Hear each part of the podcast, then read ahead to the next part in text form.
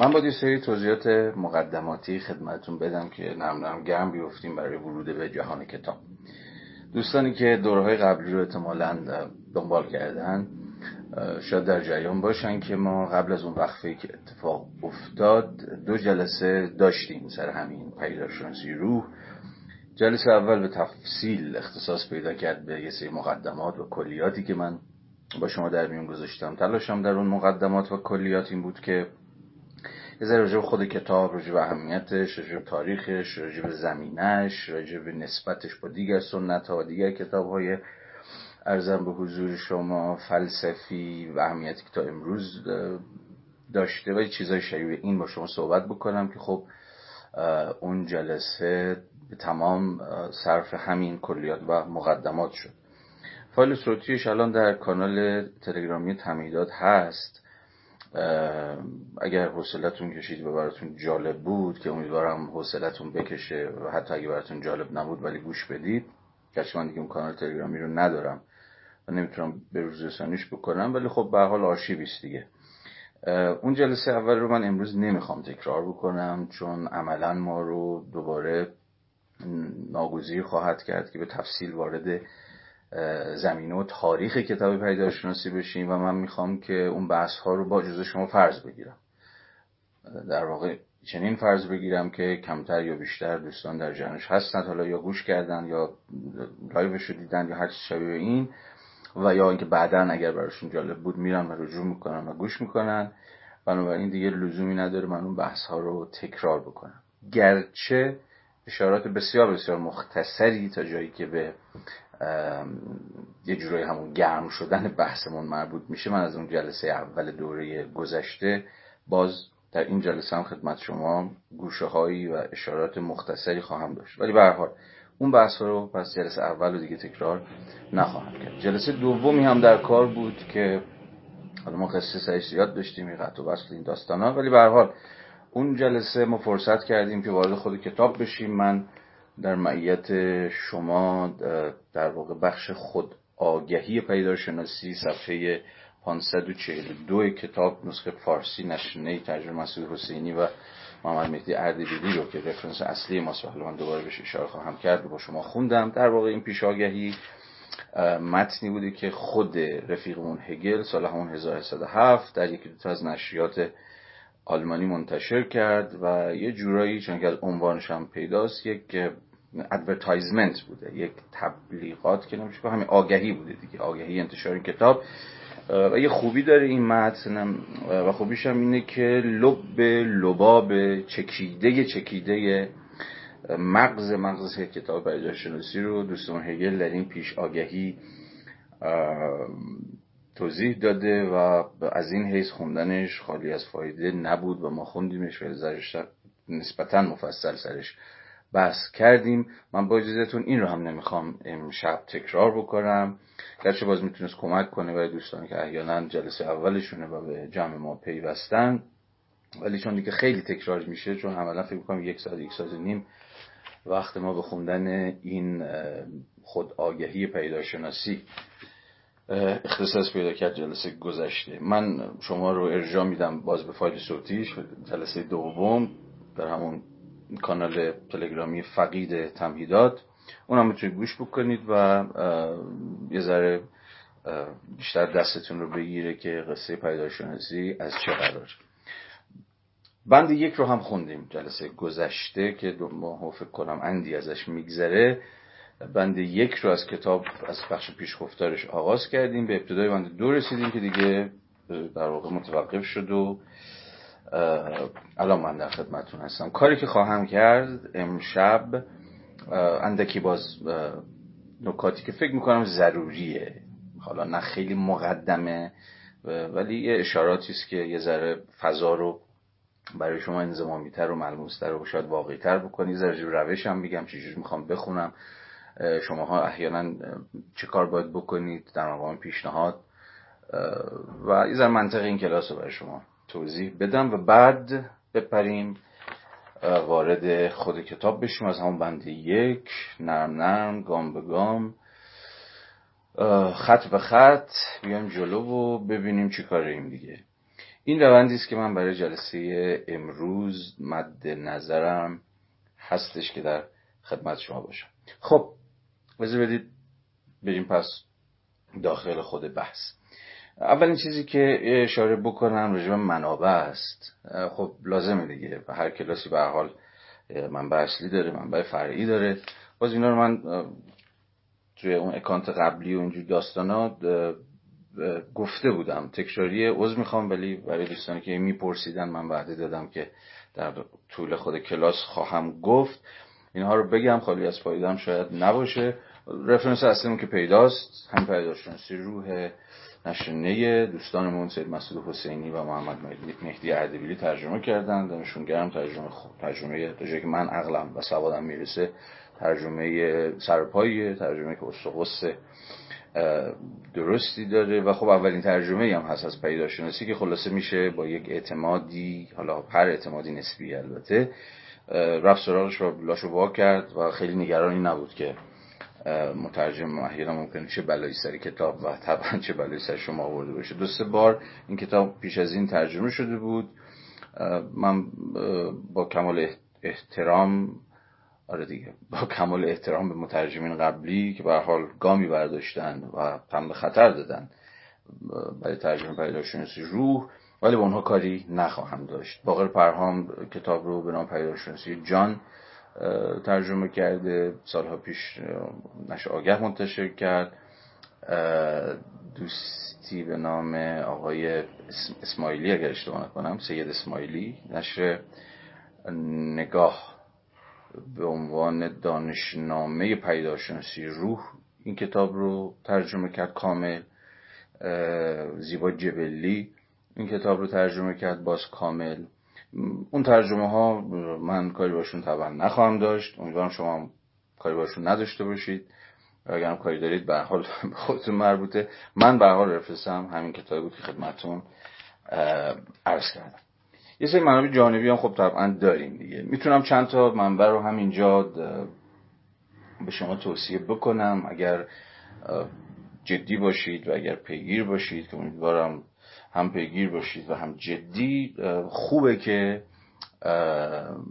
برید سراغ این کتاب ها چون مطمئنم به شما کمک خواهد کرد. مطمئنم بحث برای شما در جوانب چندگانه باز می‌کنه و این خیلی خوبه و طبعا مفید خواهد بود. اما راجع به روش خواندنم من در ادامه خواهم گفت.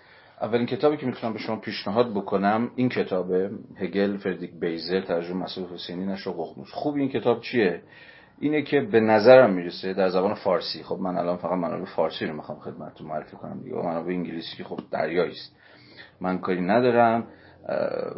شاید بعدا مثلا در قالب یه استوری یا حالا یه پست مستقلی یه سری منابع انگلیسی که می‌شناسم طبعا شناخت منم از منابع هگل پژوهی محدوده به حال اینقدر این منابع زیادن یکی دوتا هم نیستن. به حال تا اونقدری که خودم می‌شناسم و خودم خواندم یا نگاهی انداختم بهشون سعی می‌کنم بعدا معرفی بکنم ولی الان به منابع فارسی بسنده می‌کنم خوبی کتاب بیزر اینه که در زبان فارسی به نظرم می‌رسه که بهترین درآمد به کلیت اندیشه هگلی. خب این کتاب فقط راجع به پیداشناسی نیست یک جوری تقریبا تمام جوانب فلسفه هگل رو به اختصار بحث کرده و بسیار بسیار کمک می‌کنه برای دوستانی که می‌خوان ببینن این بنده خدا هگل چی گفته و حرف حسابش چیه و اصلا کجا وایساده نظام مفاهیمش چیه در واقع اون دستگاه فکریش چیه فلسفه سیاسیش فلسفه دینش نمی‌دونم خود منطقش هستی شناسیش و غیره و غیره گفتگوش با دیگر سنت ها و از این داستان ها این کتاب رو من بسیار بسیار در واقع اکیدن اکیدن توصیه می‌کنم که به عنوان درآمدی به کلیت در واقع اندیشه هگلی برید سراغش و ارزم به حضور شما که بخوندش جمع جورترین درآمدی که ما به, به خود کتاب پیداشناسی روح داریم این کتابه یه مجموعه است که در واقع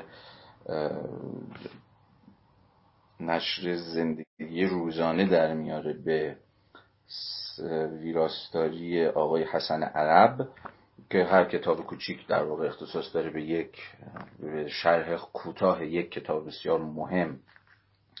در تاریخ فلسفه این کتابی است که مایکل اینوود نوشته. مایکل اینوود در واقع کتاب نیست مقدمه مایکل اینوود بر ترجمه انگلیسی پیداشناسی روح این کتاب. که الان به شکل مستقل منتشر شده مایکل اینوود هم می‌دونید حتما یا هگل شناسه و به همراه پینکارت جفتشون در سال 2018 آخرین نسخه های ترجمه انگلیسی پیداشناسی رو به دست دادن. یعنی ما الان دو تا ترجمه جدید در کنار دو تا ترجمه دیگری که از پیش بود دو سه تا ترجمه جدید به انگلیسی در دو, دو, دو سه سال اخیر داریم که یکیش همین این بود ترجمه کرده که این مقدمشه بر اون ترجمه جدید. که دو می‌بینید جامع جوریه و خیلی چکیده و فشرده پیداشناسی رو توضیح داده. خیلی درآمد خوبیه. اگر تازه دارید دست می‌گیرید پیداشناسی روح و می‌خواید که ببینید این بنده خدا چی گفته یه شرح مقدماتی داشته باشید برید سراغ این کتاب که ارزم به شما گفتم اهمیتش از چه اما شرح مفصل تری که ما داریم بر پیداشناسی روح خب این کتاب حتما دیدید هگل و پیداشناسی روح من رابرت استرن ترجمه دوستانمون محمد مهدی اردبیلی و محمد جواد سیدی نشر ققنوس زده. خب یکی از تقریبا استانداردترین در واقع شرح و تفسیرهایی است که به جهان انگلیسی زبان داریم از پیداشناسی روح کتاب این هم کتاب چیزیه کتاب تو دستیه یعنی تا حد زیادی ساده کرده و سعی کرده اهمیتش رو اهمیت پیداشناسی روح رو باز توضیح بده. مفصل تر از طبعا اون مقدمه است که این بود بر کتاب نوشته. این هم به نظرم دیدنش خالی از فایده نیست. یه چیزی البته بیشتر از خالی از فایده نبودن. به حال به اندازه خودش کتاب مهمیه. البته درون سنت تفسیری ارزم به حضور شما خاصی نگاشته شده که حالا من وارد اون داستانش نمیشم ولی ببینیدش. کتابی هم به فارسی که راجع به این که در واقع پیداشناسی روح داریم که البته محدود میشه به فصل اول دوم. یعنی آگاهی و خداگاهی من در تا دقیقه دیگه راجع فصل بندی کتاب به شما صحبت خواهم کرد. کتابی که خود محمد اردبیلی نوشته. دوستی است که خب سالهاست روی هگل درنگ کرده و ترجمه کرده از خود هگل و نوشته راجبش این کتاب خب خیلی نزدیکی به کتاب استرن و وامدار کتاب استرنه ولی ابداعات و نوآوری های خاص خودش رو هم متفاوت از دعاوی استرن داشته. یعنی بازنویسیه یا مثلا فارسی سازی کتاب استرن نیست. خود کتاب استرن و ادبیلی و دوستون سیدی ترجمه کرده البته. ولی به حال فارغ از دینی به کتاب استرن داره اما مواضع خودش رو هم پیش گذاشته از اینکه به حال یک تعلیف فلسفی است راجع کتاب پیداشناسی به زبان خب طبعا فارسی از این حیث به نظرم کتابیه که دیدنش ضروری است. ولی چون که گفتم برخلاف کتاب استرن محدود میشه فقط به فصل اول و دوم یعنی آگاهی و خودآگاهی کتاب بعدی یه ذره من گذاشت رو بگیرم. کتاب بعدی برمیگرده به پیشگفتار هگل بر پیداشناسی روح ترجمه و تشریح یرمیا و یوول.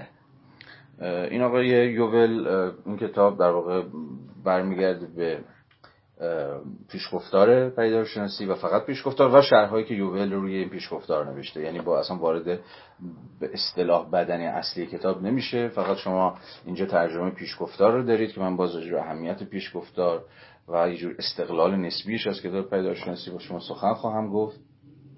خوبی این کتاب اینه که در واقع پیدارشناسی رو پیشگفتار پیدارشناسی رو حالا خط به خط نه ولی مفهوم به مفهوم توضیح داده و یه سری از قفلای کتاب رو در بخش پیشگفتار باز کرده. ترجمهش نیم بنده به حال هر مترجم زحمت بکشه زحمتش محفوظ اما به حال ترجمه است که دوستمون آقای جمال سامع. زحمت این ترجمه رو کشیدن اما به حال داستان داریم می‌ذاره با ترجمهش اما نسخه چیزش هم هست نسخه انگلیسیش هم تو همین سایت های دانلود کتاب دانلود پی دی اف انگلیسی پیدا میشه. خود نسخه انگلیسیش هم می‌تونید ببینید چون کتاب سخت نوشته شده این نیست و خیلی خیلی کمک می‌کنه به اینکه شما در گام اولی که وارد پیداشناسی میشید و پیشگفتار رو می‌خونید یک در واقع شرح کمکی هم داشته باشید که بعضا کلمه به کلمه بعضا خط به خط یه از مفاهیم پرپیش و تاب هگلی رو سعی کرده برای شما باز بکنه. از این حیث این کتاب بسیار کتاب مهمیه و خوبه که دیده بشه. دو سه دیگه هم بگم تموم کنم. باز کتابی که اخیرا در اومده راهنمای انتقادی پیداشناسی روی هگل مجموع مقاله است که هر مقاله رو یکی از هگل پژوهان همچین گردن کلوفت نوشته. آدمایی مثل اکسل هونت رابرت پیپین همین تریپین کارد مترجم جدید ترجم مترجم نسخه جدید انگلیسی پیداشناسی و دیگرانی که حالا هر کدومشون هگل پژوهان بعضا گردن کلفت و شناخته شده هستند. هر کدومشون مقاله نوشتن و هر کدومشون یکی از در واقع بخش های پیداشناسی روح رو توضیح دادن. نشنه منتشر کرده کار مجموعه مترجمان ویراستادنش هم آقای اردبیلی و آقای سهرابی. آقای علی سهرابی هم ترجمه خوبی داره. و مقالات هم بسیار بسیار مقالات, درخشانی است و بسیار به شما کمک خواهد کرد برای اینکه بسیار از پرابلماتیک های پیداشناسی روح و فصل فصل بتونید بیاد جلو و سر در بیاد که داستان از چه قراره. این کتاب هم در حال توصیه می شود. کتاب آقای مارتین هایدگر. این هایدگر خب میشناسیدش؟ رفیقمونو. این کتاب رو عقیل فولادی ترجمه کرده نگاه معاصر منتشرش کرده. اسمش هم از پیداشناسی روی هگل. در واقع درس گفتارهای هایدگر اگر اشتباه نکنم در اوایل دهه 1930 بله در ترم زمستانی 1931 هایدگر در دانشگاه فرایبورگ هگل درس داد و مشخصا پیداشناسی روح درس داد. اما باز نه تمام پیداشناسی رو بلکه تا انتهای باز فصل دوم یعنی فصل خداگاهی یعنی آگاهی رو گفت و خداگاهی رو گفت و طبعا نه تمامه کتاب. ولی خب از این حیث که شما می‌تونید تفسیر یکی از درخشانترین ذهنهای فلسفی قرن بیستم از کتاب یکی از درخشانترین فیلسوفان قرن نوزدهم رو ببینید کتاب ارزشمندی اصلا خودش فی نفسه کتاب های دیگر اهمیت داره. فارغ از این کامنتی که یا تفسیری که از کتاب پیرشناسی رو کرده. و حال شاید به حال اینو بعدا شاید بشه به تفسیر جو زد برای کتاب بیشتر از اینکه در شناخت اندیشه هگل اهمیت داشته باشه در شناخت اندیشه هایدگر مهمه این کتاب. ولی به حال این اثر هم هست و ترجمه روپایی داره. تا جایی که من فرصت کردم و خوندمش. و آخرین کتابی که می‌خوام بهتون معرفی بکنم کتابی اسم گفتارهایی در فلسفه هگل. دو تا مقاله اصلی داره. اون مقاله که ما باش کار داریم و جان فیندلی نوشته. فیندلی یه هگل شناس کلاسیکه در واقع قرن بیستمی نیمه دوم قرن بیستم. در نیمه اول کتاب فیندلی تفصیل کل نظام پیداشناسی روح رو به اختصار توضیح داده. بخش دوم که حالا فعلا ما باش کاری نداریم نوشته جان برویجه. جان برویج هم بازی هگلیانه گردن کلفته ولی بیشتر رو منطق هگل یعنی رو کتاب منطق هگل کار کرده. پس با نیمه دوم این کتاب ما کاری نداریم ولی نیمه اولش که کار این بابا فیندلیه یه شرح دسترس پذیر از پیدارشناسی دست داده که خب به حال فرصت کردید این رو هم می‌تونید ببینید. این رو هم می‌خوام معرفی بکنم به عنوان کتابی که من دست کم بارها در این کلاس بهش ارجا خواهم داد و خیلی شخصا باش کار دارم. در واقع جلد اول دانشنامه خواهد بود. دانشنامه هگل که می‌دونید در واقع سه جلد اولش منطقه بعد ارزم به حضور شما که جلد بعدی. ولی این جلد اولش دانشنامه جلد یکش منطقش رو مستقلا آقای حسن مرتضوی سالها پیش ترجمه کرده زیر عنوان دانشنامه علوم فلسفی پاره نخست منطق هگل مثلا مرتضوی لاهیتا ناشر لاهیتا. خب این کتاب بسیار مهمه. از این حیث که لوجیک هگل رو منطق هگل رو خب باش اینجا سر کار داریم. می‌دونیم ما دو تا منطق داریم منطق کبیر و منطق دانشنامه. منطق کبیر خب یه کتاب مستقلیه دو برابر این کتابه. اون هنوز به فارسی ترجمه نشده ولی حالا زمزمه هایی ازش به گوش می‌رسه که ظاهرا اونم داره به فارسی ترجمه میشه. آقای مسعود حسینی ظاهرا که من به گوشم خورده. داره منطق کبیر رو هم ترجمه می‌کنه و به حال منطق کوچک یا منطق دانشنامه الان در اختیار ما هست. ترجمهش هم ترجمه قابل استفاده است. دوستون آقای مرتضوی زحمت بسیاری براش کشیده. بسیار مهم این کتاب. من خیلی باهاش کار دارم. جا به جا در جلسات این جلسه نه. در جلسات آتی جا به جا بهش ارجاع خواهم داد. فقره از این منطق رو همراه با شما خواهم خوند. و نسبتش رو یعنی نسبت منطق هگلی رو با کتاب پیداشناسی سعی می‌کنم که با شما بحث بکنم تا روشن بشه که داستان از چه قراره. حالا اینا رو من فقط الان در این جلسه دارم محض مقدمات و درآمد و اینها میگم. وارد محتوای بحثا نمی‌خوام بشم. بعدا تکلیفش روشن خواهد شد. نمی‌دونم خیلی از این کتاب ها در واقع می‌دونم که خیلی از این کتاب الان در بازار نیست متاسفانه. مثلا همین کتاب دانشنامه باید می‌دونم در بازار کتاب پیدا بشه و این خب خبر بدیه. ولی به حال اگر یه جوری دسترسی پیدا کردید یا هر چی این کتاب ها کتاب هایی بود که به نظرم می‌رسید به عنوان کتاب هایی که جز منابع دست دوم یا منابع جانبی می‌تونه به شما کمک بکنه از این قرار خب این, این فایلش رو ببندیم. من یه ذره روش و این جلسات با شما صحبت بکنم. ببینید این منابع رو معرفی کردم الا به کنار. اما روش خواندن من این خواهد بود. حالا دوستانی که جلسات پیش در دوره های قبلی بودن و با هم دیگه کار کردیم احتمالا این مقدار دستشون باشه قصه از چه ولی روش من که من خود متن می‌خونم. یعنی تا جایی که عقلم برسه سعی می‌کنم به خود متن تکیه بکنم. باید اجازه بدیم خود متن به چی میگن صدا در بیاد با خود متن وارد گفتگو بشیم. بنابراین تا جایی که شدنی باشه من ارجاع بیرونی نخواهم داد. یعنی مثلا پای تفسیرها رو وسط نمی‌کشم. ممکن اشاراتی بکنم که مثلا این فقره یا این مفهوم یا این پروبلماتیک مثلا توی این سنت تفسیری یا توی ارزم به حضور شما این متفکر یا چیزی شبیه این این گونه یا آنگونه تفسیر شده یا فهمیده شده ولی بیشتر از این وارد نخواهم شد. یعنی این کلاس کلاس خانش تفسیرهای پیدایشناسی روی هگل نیستش. دانش در واقع تلاش برای خواندن خود پیداشناسی روبه نه؟ بین اینها به نظرم تفاوت اکیدی وجود داره. اما همینجا شما می‌تونید به اعتراض به من بگید که مگه یک کتاب رو میشه از تاریخ تفسیرش جدا کرد؟ یعنی مگه ما دسترسی بیواسطه مستقل از تفاسیری که شده مگه به خود کتاب داریم؟ مثلا یه آدمی مثل من چقدر اساسا این حق رو داره که بگه آقا من با این تفاسیر با این هگل خانی هایی که در تمام این سالها شده. یکی دوتا هم نیست می‌دونید بسیار بسیار متکسره شاید یک بار اگر احساس کنم ضرورتیه مستقلا یک جلسه بذاریم و من تا جایی که می‌شناسم سنت های هگل پژوهی رو تا جایی که می‌شناسم. به شما معرفی بکنم یا حداقل یک نقشه به دست بدم که هگل در سنت های مختلف چجوری تفسیر شده.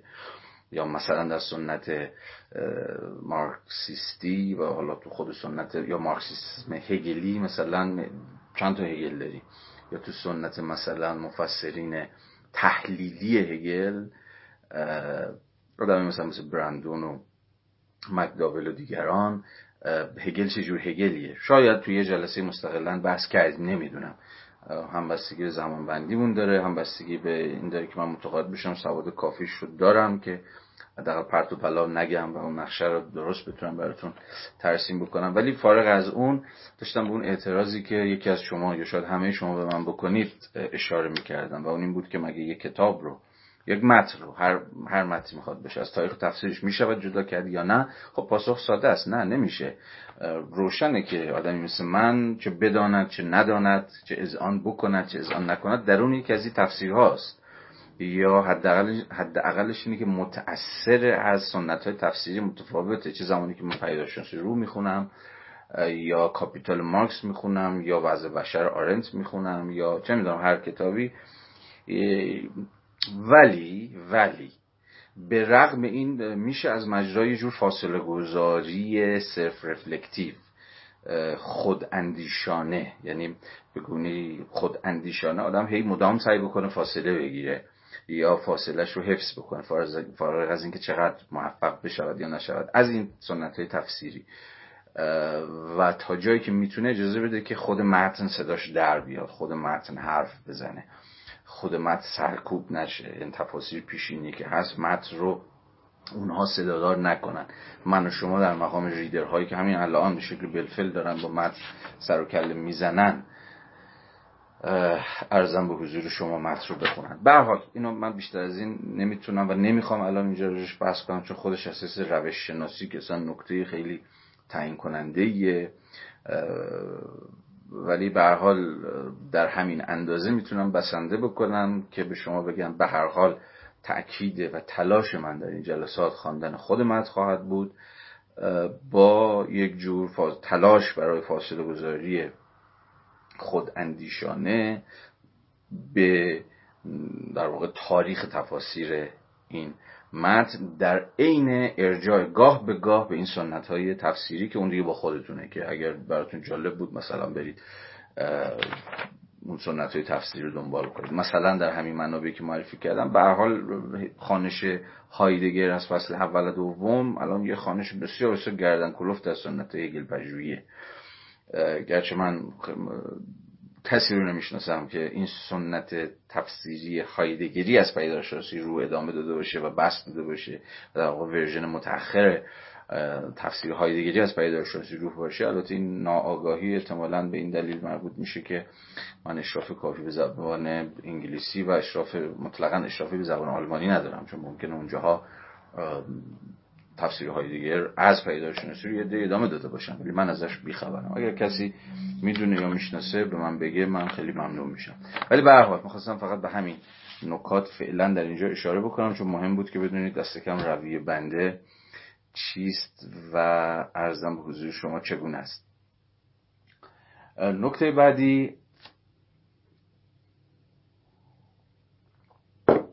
برمیگرده زبان متن.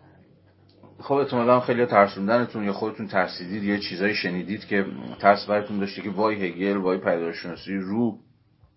وای ما نمی‌دونیم این چی میگه حرف حسابش چیه از این قصه ها که خب قصه های پر بیرایی هم نیست دیگه. واقعا به حال مثل آدم که نمی نوشته هگل و به حال دشواری هایی که و سختی هایی که منتصب می‌کنن به هگل پر بیرا نیست. و درسته ما با بد قلقی سر کار داریم. همه متن هگل و به طریق اولا همه متن سنت ایدالیزم آلمانی متن های پرپیچ و تاب و سخت خانی و حتی خدا مثلا آدورنوی هم که ما حالا باش سرکار داریم سرکار خواهیم داشت در جلسات شنبه و من همینجا باید یه اصخایی واقعی بکنم از سر جور تواضع علکی یا ریاکاری نیست واقعا. اون که به هر حال دو روز در هفته شما باید منو تحمل بکنید. خیلی دوست نداشتم شلوغ کاری بشه هی مثلا آدم تپ بیاد هی live بذاره. ولی خب به هر حال چون من کار دیگه بلد نیستم در جهان و فقط بلدم کتاب بخونم دیگه اینجوریه دیگه. حالا از این داستان بگذاریم خود آدورنو هم ادامه همین یه جوری سنت هگلیه دیگه. حالا اون درس اون مقدمه بر جامعه شناسی شنبه خواهم گفت درس گفتارهای آقای آدورنو یعنی شفاهی حرف زده بنده خدا و به یه تعبیری متن دستیابتریه در دسترستری از نوشتار آدورنوی چون همون چیزایی که به هگل میگن اینا اینا سخت و فلان اینا آدورنو هم میگن. حالا کتاب مقدمه بر جامعه شناسی چون شفاهی و درس گفتار بوده انقدر بدقلق نیست ولی باز بدقلقی خودشو داره. می‌تونید از خودتون از من بپرسید که خب آقا چه اصراری آدم بره و وقت بذاره و جون بکنه این متنهای بدقلق و بد ادا رو مثلا بخواد بخونه. تن پاسخ که می‌تونم بدم اینه که دقیقا به دلیل همین بد ادایی و این بدقلقی. می‌دونم که این می‌تونه خیلی جستم باشه. چون الان هم جست دیگه. هیگل مثلا الان خیلی اسمش هم پر تمطراقه و خودش بد چیزی نیست. بد جستی نمیشه باش گرفت. من دارم هگل می‌خونم ولی اینا رو بذارید با هم چیز کنیم حل کنیم. یعنی اینا رو بذاریم کنار. هگل خوندن یا دورنو خوندن نه به دلیل اینکه من قبلا گفتم ولی حالا برای دوستانی که جدید دارن دنبال می‌کنن. نه برای اینکه این اسم خیلی خوشگله یا این اسم خیلی گنده است یا اگه آدم بره پشت این اسم قایم بشه مثلا همه فکر می‌کنن اون طرف چه پخیه. واقعا از این بازی ها نیست حالا تو جلسه آدونو من مستقیما خواهم گفت. به نظرم این کتاب کتاب در مقدمی و جامعه چرا مهمه و چه امکانات فکری به ما میده. پیداشناسی هم هر چقدر بریم جلوتر تکلیفش روشن خواهد شد. اگر الان می‌خوایم آدورنو و هایدگر رو بخونیم یا بعدها هر کسی دیگری رو اگر عمری باقی بود فقط به دلیل ضرورتی است که من شخصا حس می‌کنم. خب که باید الان, وقتش اینها رو بخونیم. طبعا خیلی ضرورت دیگه هم حس می‌کنم. شما هم حتما حس می‌کنید. ولی خب به حال آدم دو تا دست داره دیگه. در خواندن دستا زیاد موضوعیتی ظاهرا نداره ولی به حال یعنی خب میگم آدم هندونه زیاد نمی‌تونه برداره. همینجا شما هندونه زیاد برداشتم. ولی به حال ولی به هر حال باز خیلی پرت و پلا نگیدم سرتون رو نخوام درد بیارم. می‌خوام بگم که خواندن هر آدمی هر متفکری هر سنت فکری باید ضرورتی پشتش باشه. من این ضرورت رو الان پیشینی نمی‌خوام باز بکنم براتون و توضیحش بدم. امید می‌برم که در طول دوره و همینجوری که با هم میریم جلوشون شوخی شوخی من فکر می‌کنم که همینجوری دوره همی یه سالی طول می‌کشه. داشتم دیروز فکر می‌کردم زه ترسیدم خودم. بعد یک سال مثلا بذاری یه کتابو بخونه. حالا اونشو بعدا کنار میایم باهاش. امیدوارم که بتونیم با این قضیه کنار بیایم. به حال اون کوتاه و آدم وقت زیادی نداره. یه سال بذاری فقط پیداشناسی بخوری بخوری بخوری. توی عمر مثلا پنج شست ساله یه جوریه دیگه. ولی خب به به حال سنگی که برداشتیم و امیدوارم بتونیم با هم دیگه به تهش بریم. داشتم راجع زبان زبانی بنده خدا می‌گفتم و اینکه و, و, و, و, اینکه اصلا نباید ترسید. اولین چیزی که سعی می‌کنم با دوستانی که با هم کار می‌کنیم بگم هر کتابی که می‌خونم میگم ببین چه فلسفه خوندی نخوندی جامعه جامعه شناسی پزشکی نمی‌دونم کارمندید نمی‌دونم هر چی زمینه دارید ندارید حل نباید بکنید. اولین چیز اینه. یعنی حیبت متنها آدمها و فیلسوفا جامعه شناسا هر, هر کسی حالا هر کسی تو زمینه خودش. این حیبت ها نباید ما رو بگیره. حیبت شما رو بگیره هی خوف می‌کنید و نزدیک دانشگاه ما هم که از فرد بدبختشون خب دانشگاه هم جرأت این کاری که من دارم می‌کنم کار من نیست که. کار دانشگاه تو دانشگاه هم باید بخونه مثلا توی live اینستاگرام خوندن پدیدارشناسی رو یه جوریه. ولی خب به هر حال زندگی ما همه چیزش یه جوریه اینم روش. ولی به صورت می‌خوام بگم که نباید ترسید و در این حال باید شکیبا بود. نباید ترسید یعنی اینکه هیچ ایرادی نداره اگه بیگدار به آب بزنید. من اتفاقا دفاع می‌کنم از اینکه هر کسی بیگدار به آب بزنه یه بار واکن پدیدارشناسی رو بخون. ولی در ادامه خب خواهد فهمید که خب بیگدار به آب زدنه یه ذره داستانم داره باید از شنام یاد بگیره. وگرنه غرق میشه. تعارف نداریم. حالا خوبیش اینه که این کتاب شما غرق نمی‌کنه می‌تونید پرتش کنید اون بر خب این خبر خوبیه. ولی به هر صورت اگر بخواید تو شنا بکنید باید این شنا کردن هم یاد بگیرید. من هم شنام بد نیست. شنام بد نیست. خوندن کتاب رو نمی‌دونم ولی شناگر بدی نیستم چون من تو دریا بزرگ شدم. و شاید بتونم یه کمکتون بکنم که این شنا رو یاد بگیرید و با هم شنا بکنید ولی بازم اینجا باید بگم که حواستون باشه اعتماد نباید بکنید. نه به من نه به هیچ اول بشر دیگه سر هیچ حرفی هیچ ادعایی هیچ تفسیری هیچ سخنی. چیزی که من دارم میگم طبعا از تاریخ خودم میاد از فهم محدود خودم میاد از چیزایی که خوندم میاد. اینا گفتنش الان شاید واقعا اینقدر که روشن و بدیهیه شاید نداره گفتن. ولی خب به حال شاید خالی از فایده هم نباشه. برای اگه می‌تونید اگه دسترسی دارید دیگر تفاصیل پخونید پای متخانی این و اون هم بشینید. مثلا پیداشناسی رو خود اردبیل خونده فایل صوتیش هست. آقای پی... آقای کیه این؟ جواد تبا خونده فکر می‌کنم فایلاش هست. آقای طالب زاده دانشگاه تهران می‌دونم خونده. آقای تبا دانشگاه تهران نه این سید جواد نه. می‌دونم خونده.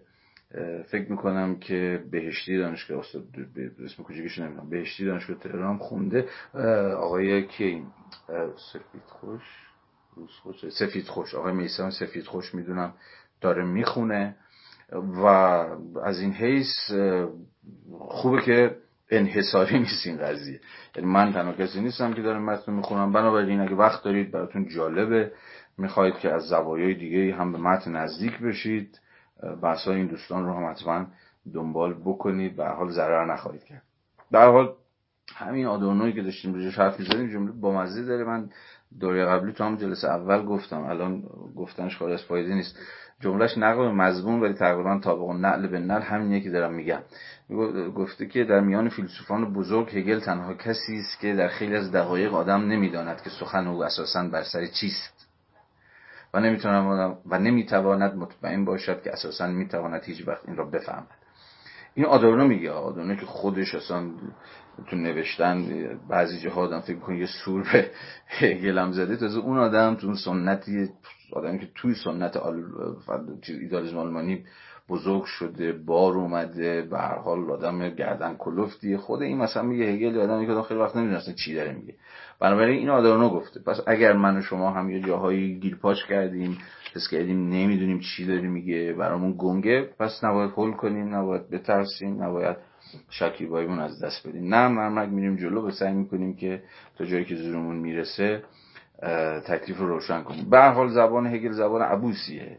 زبان بیلبخندیه تعبیری. متنی نیست که شما جیگرتون حال بیاد.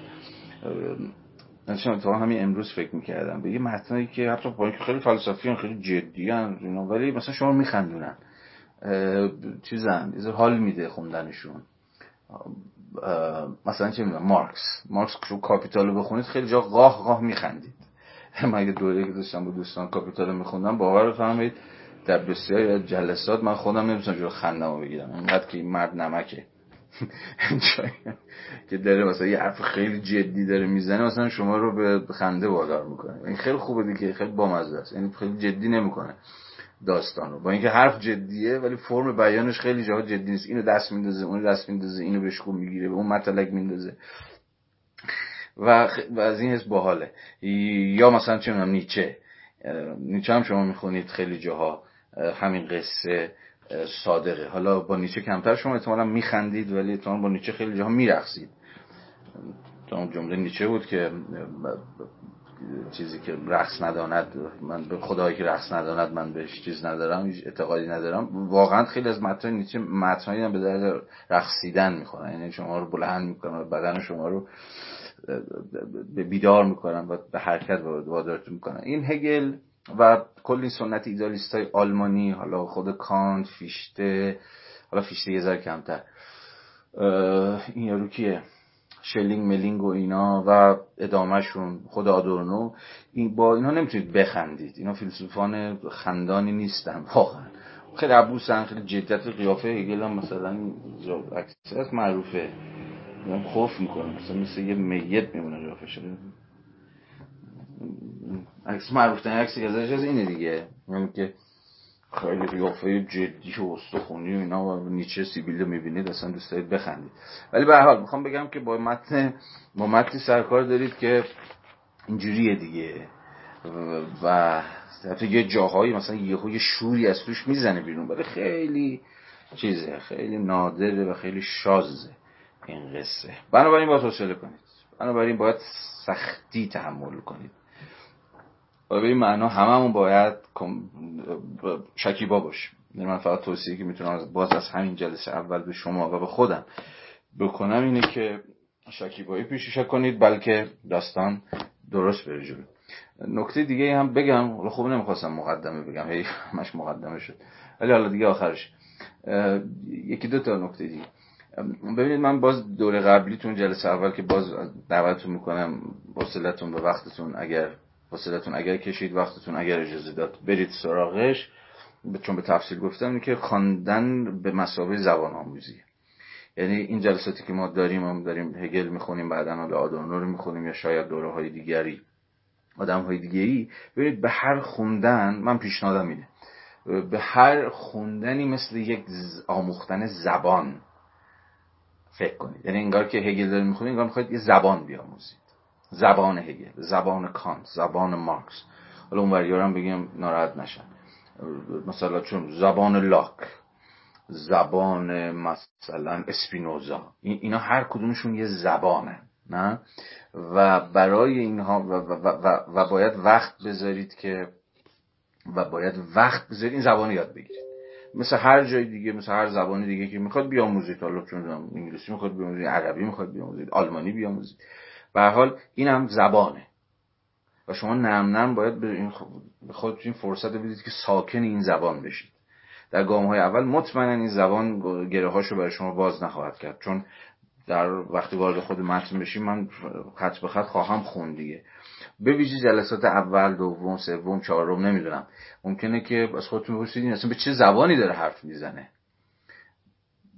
نه؟ واقعا این قصه هست. ولی به حال سه تا داستانی که باید حواسمون باشه برای آموختنش. یکی خب ترمینولوژی هست. سطح اول سطح ترمینولوژی هاست اصطلاحات واژگان فلان. آقا روح نمی‌دونم مفهوم تعین. دیالکتیک speculation یا نظرورزی فاهمه و او کلی مفاهیمی که مثلا تو هگل هست. یعنی اولین سطح اینه که رفته رفته به این ترمینولوژی ها مسلط بشیم. البته باز هگل حالا همه ما رو می‌گیره. از اون حس که هیچ وقت ترمینولوژیش رو تعریف نمی‌کنه. بعدا خواهیم دید که مثلا چرا با تعریف به مثابه یک صورتبندی اولیه از مفاهیمی که داره باشون کار می‌کنه مشکل داره ها. همون بند اول پیش گفتاری چیزایی میگه من سعی می‌کنم اشارتی بکنم. ولی به حال با هگل ما این مشکلی که داریم خیلی مفاهیم تعریف نمیشن به دست خودش دست کم. آها یه منبع یادم رفت معرفی کنم و نمی‌دونم چرا یادم رفت معرفی کنم ولی یه منبعی که خیلی منبع غیر هگلیه یا حتی میشه ضد هگلیه ولی خب دیگه رایج اساسا در آکادمی غربی دست بر همین مایکل این بود نوشته همین مترجم اخیر کتاب به انگلیسی و همون جزوه جزوه توری که معرفی کردم. در واقع مفاهیم هگلیه. اونم حسن مرتضوی ترجمه کرده. سالها پیش نشر ژرف اگر اشتباه نکنم نمی‌دونم کجاست هم دم دستم نیست ولی همینه که دارم بهتون معرفی می‌کنم. مثلا به اون کتاب رجوع بکنید باز اونم انگلیسیش هست. اونجا مثلا این بود کل مفاهیم هگلی رو مثلا تعریف که تاریخی اول ازشون گفته یه شرح مختصری گفته و بعد مثلا نشون داده که هگل در جاهای مختلف در کتابهای مختلف هر کدوم از این مفاهیم چجوری توضیح داده و چجوری روشن کرده و به این معنا تعریف مفاهیم هگلی. خب از این کتاب خیلی زیاد اون دیگه. تقریبا هر متفکری رو که بخواید یک چیز مثلا هگلز ترمینولوژی مثلا. یا نمی‌دونم کانز ترمینولوژی نمی‌دونم اسپینوزوس ترمینولوژی. هر متفکری که بخواید اون کتابی هست که نظام مفاهیم یا نظام واژگان و اصطلاحاتشون رو تعریف کرده و میشه رجوع کرد و دید.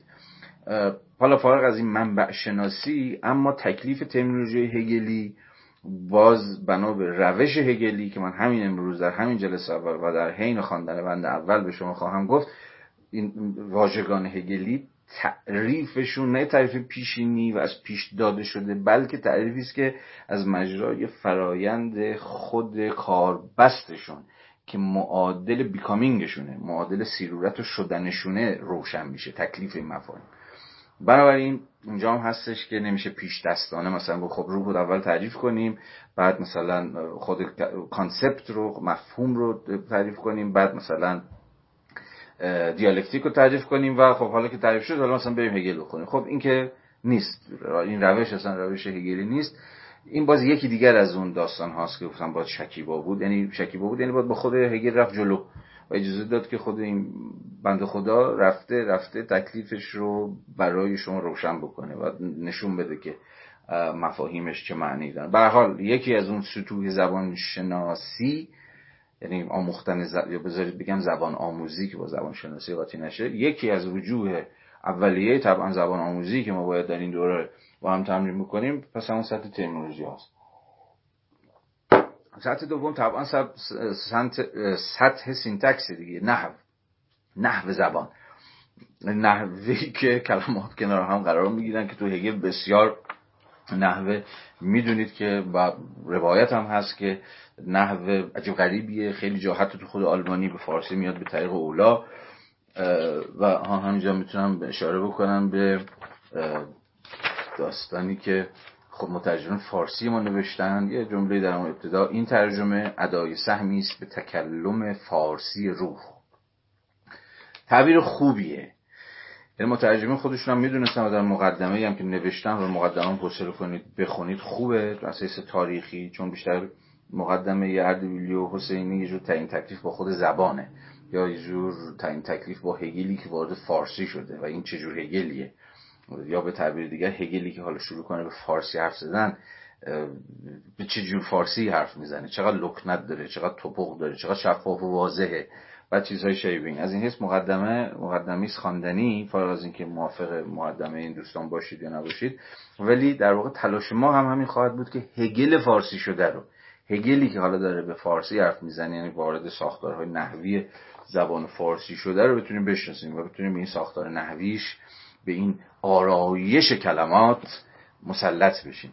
چون هگل مثل کانت حرف نمی‌زنه کانت مثل فیشته حرف نمی‌زنه فارغ از اینا خیلی جاها تازه به هم نزدیک هم هستن دست کم در قیاس با مثلا ایدالیستای آلمانی با مثلا سنت تجربه گرایی یا سنت عقل گرایی فرانسه مثلا شباهت کانت با هگل خب طبعا ساختار نحویشون مثلا زبانشون دارم میگم. خب خیلی شباهت بیشتریه تا شباهت مثلا هگل با کانت.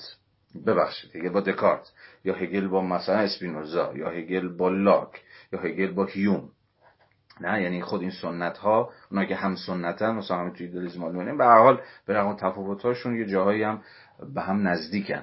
ولی در سنت های متفاوت این تفاوت خیلی اکیدتر میشه. به هر حال بعد از اون سطح ترمینولوژیک زبان ساختار نحوی زبانه که برای ما مهمه و اونم آشکار نمیشه برای هیچ کدوم از ما مگر تمرین کردن هی خوندن تا رفته رفته با این زبان آشنا بشیم و بفهمیم که چی میگه. و سومی سطح سطحی که من اسمش می‌ذارم سطح فرایند.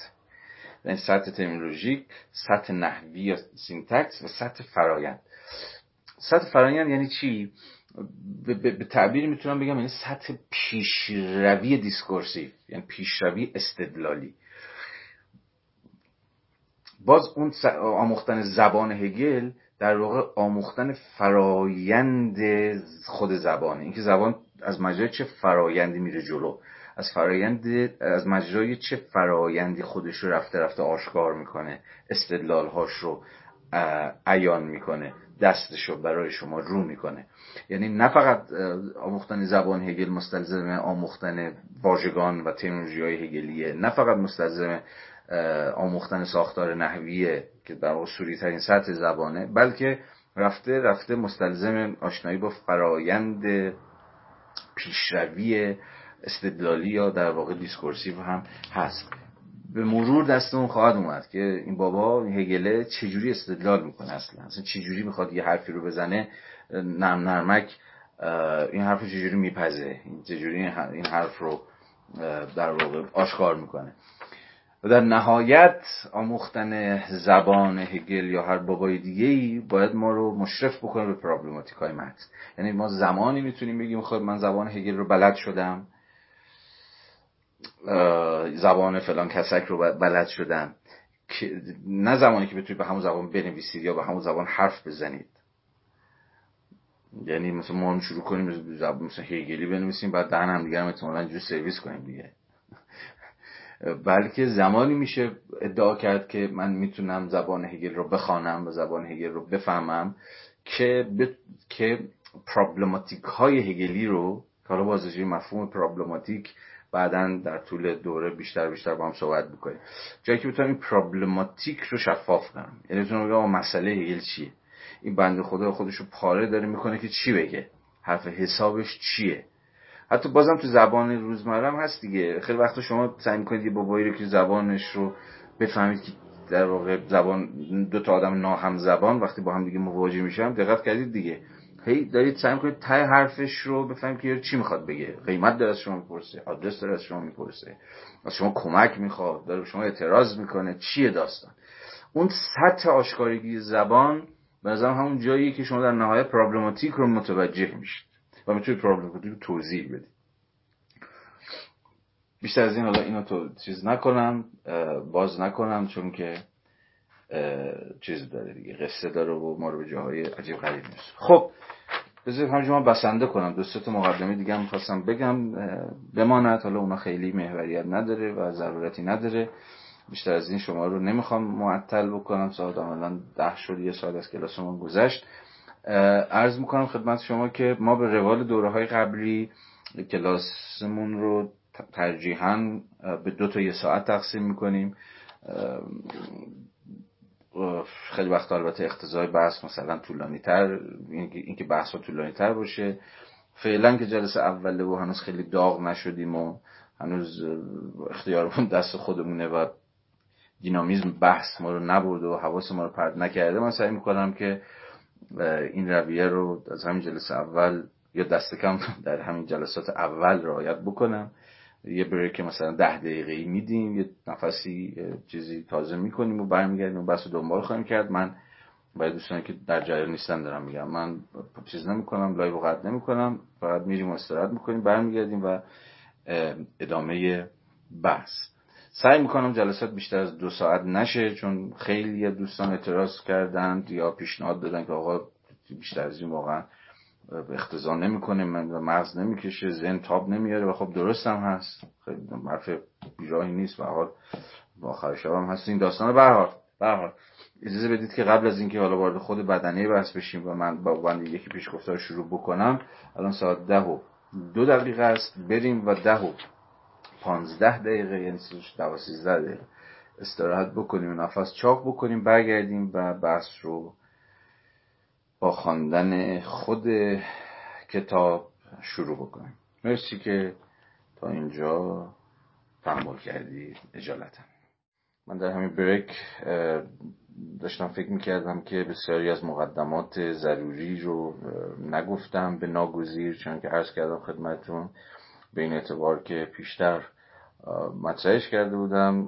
به نظرم رسید یک بار دیگر دوستان خواهش بکنم و در واقع دعوتشون بکنم که جلسه به ویژه جلسه اول که به اون مقدمات و کلیات اختصاص داشت و گوش بکنن که ارزم به حضور شما یه ذره داستان براشون احیانا روشنتر بشه. به حال من خودم واقفم که در مقام جلسه اول من باید زمین چینی های بیشتری می‌کردم نکات بیشتری رو می‌گفتم راجع به اهمیت کتاب و تاریخ کتاب و خود هگل و چیزهای شبیه این. ولی به حال به اتکای بحثایی که پیشتر کردم من رو مجاب می‌کنه که دیگه بگذرم ازشون و شما رو ارجاع بدم به اون بحث گذشته. برحال پیش گفتار پیش گفتار کتاب خب می‌دونید که به یک اعتبار معروف ترین پیش گفتار فلسفی. و نه اینکه جدای از پیداشناسی روح باشه گرچه در زبانهای مختلف از جمله در زبان فارسی می‌دونید که پیشگفتار مستقلا هم ترجمه شده بشه که مثلا یک کتاب مستقل مثلا باقل پرهام پیداشناسی جان رو به تعبیر خودش بخش پیشگفتارش رو جداگانه منتشر کرد. این اتفاق در زبان فرانسه هم افتاده. ارزم به حضور شما در زبان انگلیسی هم اتفاق افتاده. مثلا چون که گفتم همین یوول در کتاب چیز در همین کتاب که معرفیشم کردم خدمتتون مقدمه یا همین پیشگفتار رو پریفیس رو مستقلا ترجمه و مستقلا هم شرح و تفسیر کرده. بنابراین ما با پیشگفتاری سرکار داریم که ارزم به حضور شما نسبت به خود کتاب استقلال نسبی داره. یعنی شما الان خواهیم دید تا دقایق دیگر. با خواندن پیشگفتار هگل آمدانه دست خودش رو برای شما رو نخواهد کرد. یعنی به شما نخواهد گفت برخلاف رویه کم بیش معمولی که ما در پیشگفتارها چه پیشگفتار کتاب های فلسفی و چه غیر اون باهاش آشناییم نویسنده یعنی در اینجا هگل به شما نخواهد گفت که کتاب از چه قراره. ادعای کتاب چیه در واقع نتایجش چیه حتی مقدماتش چیه و چه مسیری رو طی کرده. هیچ چیز از این قصه ها در پیشگفتار به شما گفته نخواهد شد. حالا وارد خود متن میشیم و خواهیم دید که هگل در بند اول پیشگفتار اصلا راجع به خود مفهوم پیشگفتار نویسی تعمل می‌کنه. که تعمل مهمی هم هست و من ضرورت این تعمل رو به شما خواهم گفت که از چه قراره. ولی به هر حال باید آماده باشید که با یک پیشگفتار نامتعارف سرکار پیدا بکنید. پیشگفتاری که به یک معنای پیشگفتار نیست. تا جایی که پیشگفتار قراره که در واقع چکیده کتاب رو نتایج و قایاتی که کتاب بهش رسیده رو مقدمات و مبانی که از اون آغاز کرده رو و چیزهای شبیه به این رو برای شما آشکار بکنه. و حال از این حیث ما چیز داریم. در واقع با پیشگفتاری متفاوت سرکار داریم که تا دقایق دیگر برای شما روشن خواهد شد. اما جدا از پیشگفتار که الان میریم تو شکمش فصل بندی کتاب یه نگاه بیاندازید به خود کتاب و باز من به تاکید بگم که بسیار بسیار خوب خواهد بود و در واقع جزین من تصوری ندارم که اصل کتاب پیش دستتون باشه. یعنی آنچه که من در این جلسات با شما تجربه خواهم کرد درس گفتار که نیست. یعنی من موضوعی رو مستقلا دنبال نمی کنم ما کتاب رو می‌خونیم و از مجرای گفتگو با کتاب پیش میریم. پس خیلی خوب میشه که شما حتما کتاب داشته باشید. گوشه چشمتون باشه زیر دستتون باشه و متناسب با ارجاعات که من میدم صفحه فلان بهمان بند فلان بهمان با همدیگه بریم جلو. بنابراین در همین ابتدا یه نگاهی به فصل بندی بیاندازید که یک شاکله آغازینی اول داشته باشیم که با چی سر کار داریم. خب کتاب فارغ از پیشگفتارش که گفتم استقلال نسبی نه استقلال تام و تمام. از بدنه اصلی کتاب داره و بحث خواهیم کرد. در اما بخش اولش یک مقدمه باز داره که مقدمه برسیم بحث می‌کنیم. مستقل از در واقع preface introduction هم داره پیشگفتار و مقدمه. راجع به تفاوت اینها هم باید صبر بکنید تا بعدا صحبت بکنیم. فارغ از پیشگفتار و مقدمه کتاب در واقع به سه فصل اصلی تقسیم میشه. راجع به اهمیت عدد سه در هگل باز صحبت خواهیم کرد. چون هگل عاشق سه بود دیگه عاشق تسلیس. و دست کم به زم خودش این عدد سه بدون که حالا ربطی به تز آنتیتز و سنتز داشته باشه چون هگل هیچ وقت این در واقع صورت بندی ساده شده ای رو که عموما ما برای توضیح دیالکتیک به کار می‌بریم که دیالکتیک یعنی اول تز بعد آنتیتز و بعد سنتز تز و آنتیتز. هیچ وقت هگل که نیست می‌دونید؟ این تعبیر رو فیشته یه بار به کار برده بود و بعدا برای ساده سازی دیالکتیک و اینجور داستان ها به ما گفتن که دیالکتیک یعنی این دیگه تز آنتیتز سنتز یعنی یک دو سه. ولی به حال راجع به اهمیت مفهوم سه راجع به سه moment ی که هی مدام در همه کارهای هگلی هست. بعدا به تفصیل بیشتر صحبت خواهیم کرد. ولی در همین جام که نگاه بکنید کتاب عملا به سه فصل تقسیم میشه و هر فصلی هم باز خودش به سه زیر فصل تقسیم میشه تا نهایتا می‌رسه به انتها. به حال خود هگل مثلا پیدارشناسی رو سفر اکتشافی تعبیر کرده بود و به زم خود او پیدارشناسی یک سفره.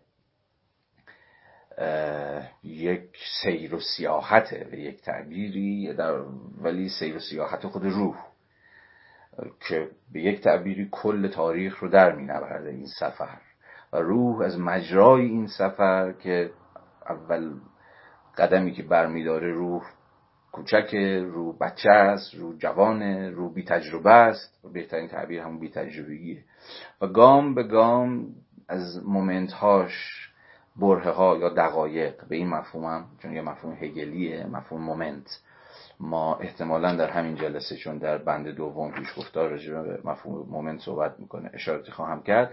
ولی روح از مجرای این moment هایی که از سر میگذرونه مراحل و دقایقی که از سر میگذرونه که هر کدوم از این از این moment ها در واقع منزلگاه‌های موقتی که روح در طول این مسیر تجربهشون می‌کنه یا به تعبیر دیگه از مجرای خود تجربه روح گام به گام که میره جلو در واقع بالغتر و پختهتر و به تعبیری کاملتر و به زبان هگلی مطلقتر میشه تا آخر الامر در منزلگاه اصلی خودش که همون دانش مطلق باشه به تعبیری به سرانجام خودش می‌رسه. سرانجامی که حالا بحث خواهیم کرد. بعدها که آیا پایانه آیا قایته یا خودش هم باز در نهایت کاشف به عمل اومد کاشف به عمل خواهد آمد که منزلگاهی است گذرا. ولی به هر صورت پیداشناسی پس داستان این سفر است. سفری که یه سوژه داره و اسم این سوژه روحه.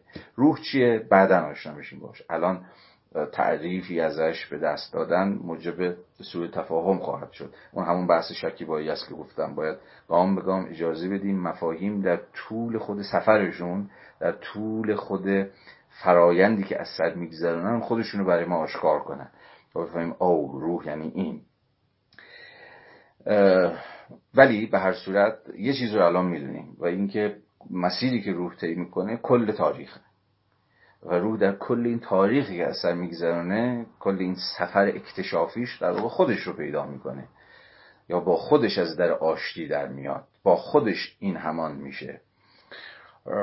و همه این مفاهیم بعدها برای ما روشن خواهد شد. برحال فارغ از این حالا صورتبندی بسیار اولیه ما در فصل اول با مفهوم آگاهی سر کار داریم. فصل دوم مفهوم خداگاهیه و فصل سوم خب طولانی ترین فصل هم هست فصل عقله.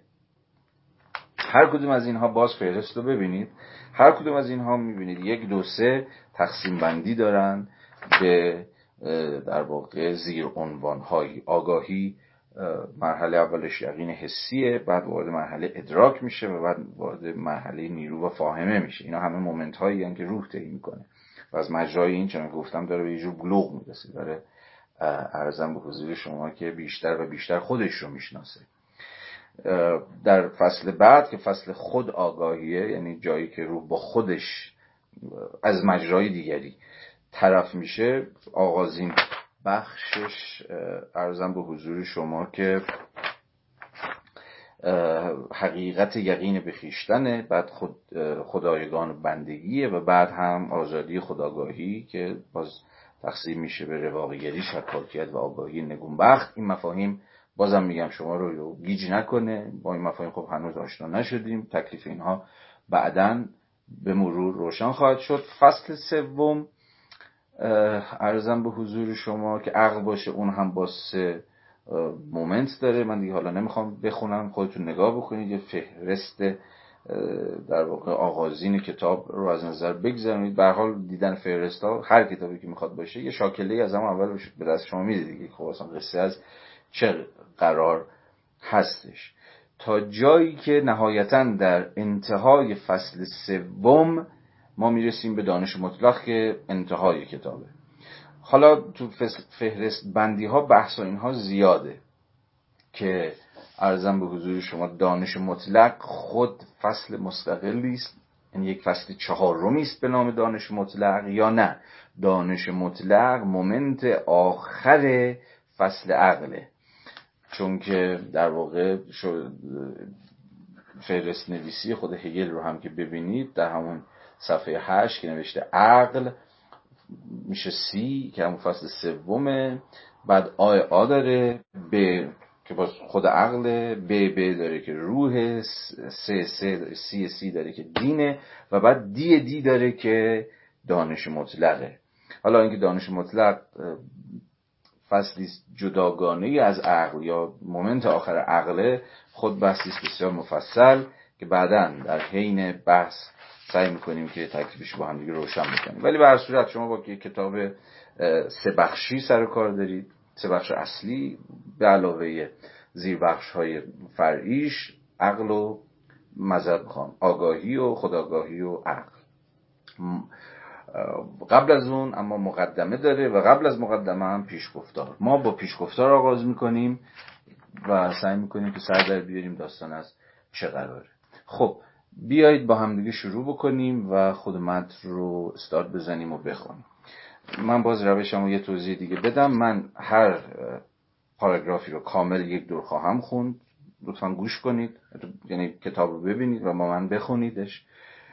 بعد از اینکه کل پاراگراف رو یک نفس خواندم یادم دوره قبلم گفتم یک نفس ولی هی توپق یعنی هی استوب می‌کردم ولی تو این دوره دیگه تصمیم گرفتم که یک بار کامل اول با هم دیگه بند رو بخونیم. بعد برگردیم از اول و گام به گام بحث بکنیم و بیایم جلو تا تکلیف روشن بشه که ماجرا چه خب با همون صفحه در واقع سی و نه بند اول پیشگفتار لطفا با من همراه بشید متن اینه.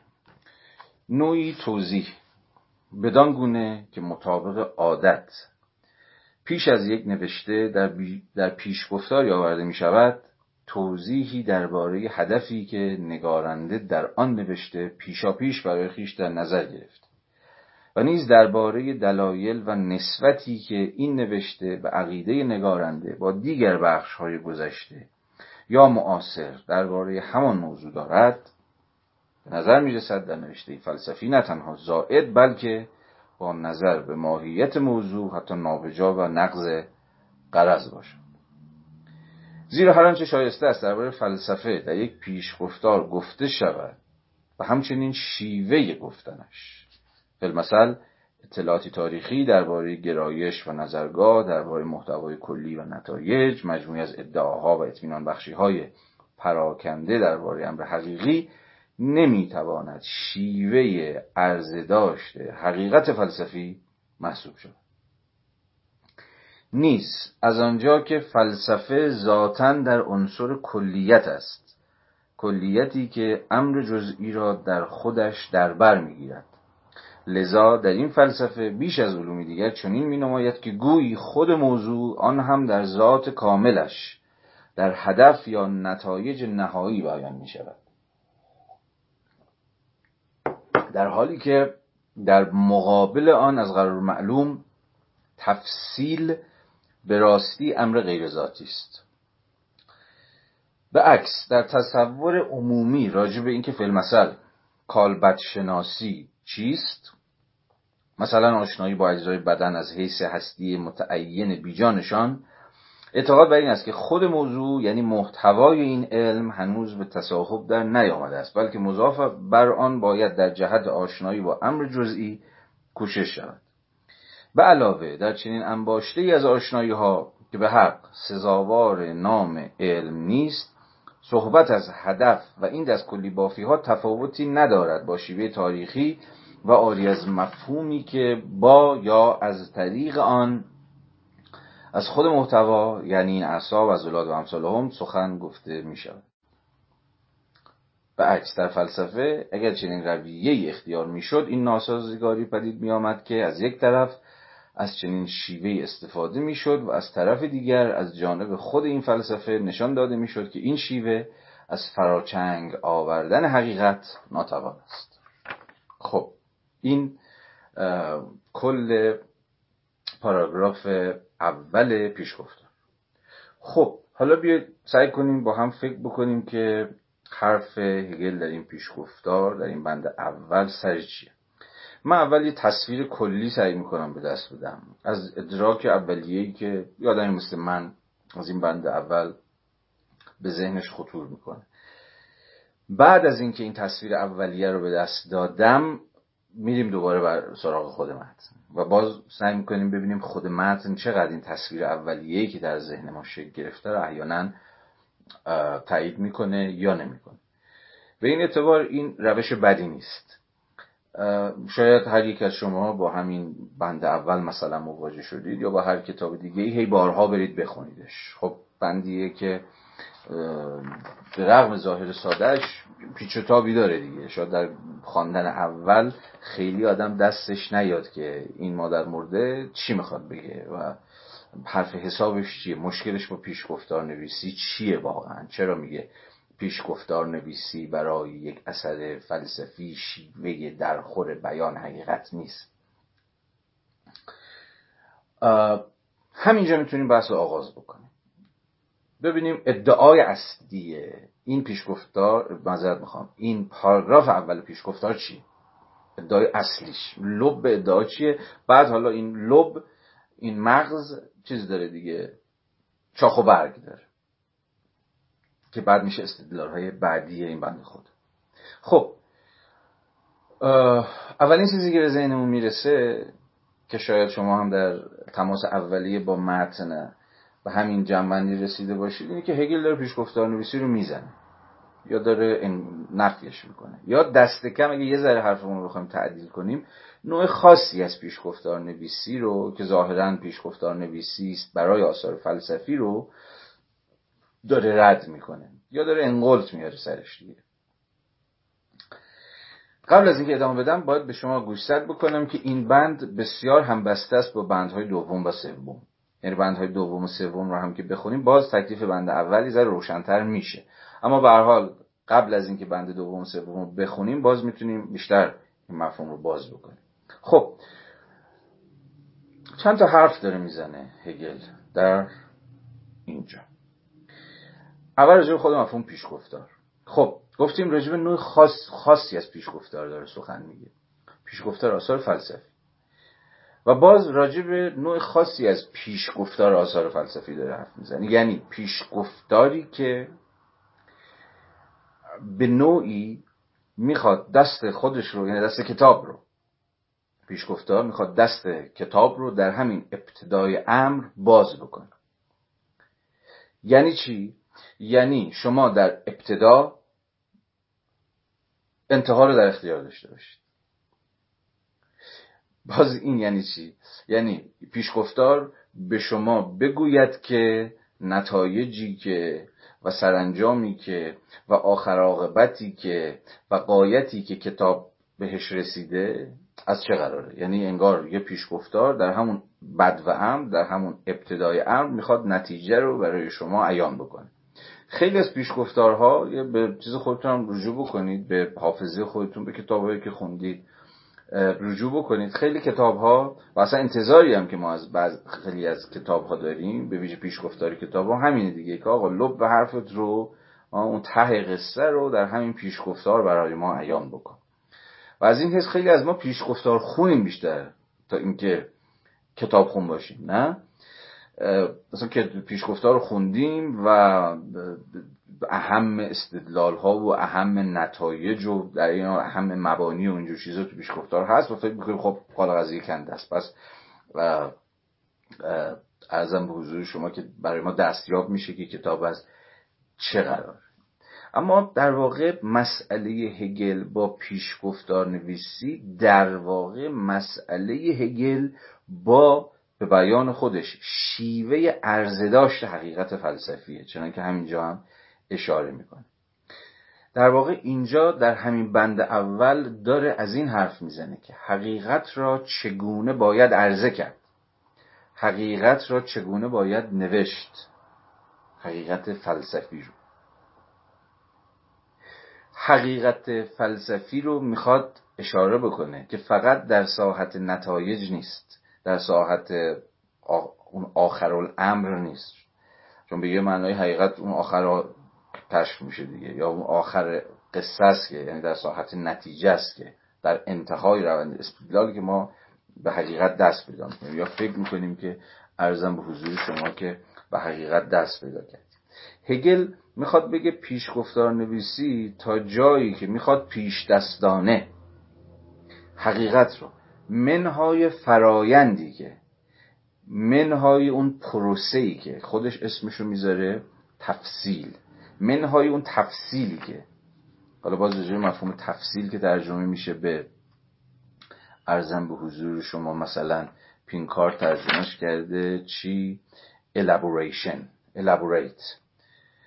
elaborate کردن یعنی جور شهر دادن دیگه نه؟ شرح مفصل دادن.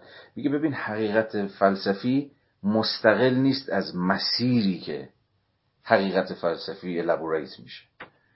حالا به تلفظ منم زیاد گیر ندیدم. من تلفظم خیلی توی انگلیسی درست نیست. همینجور میگم چیز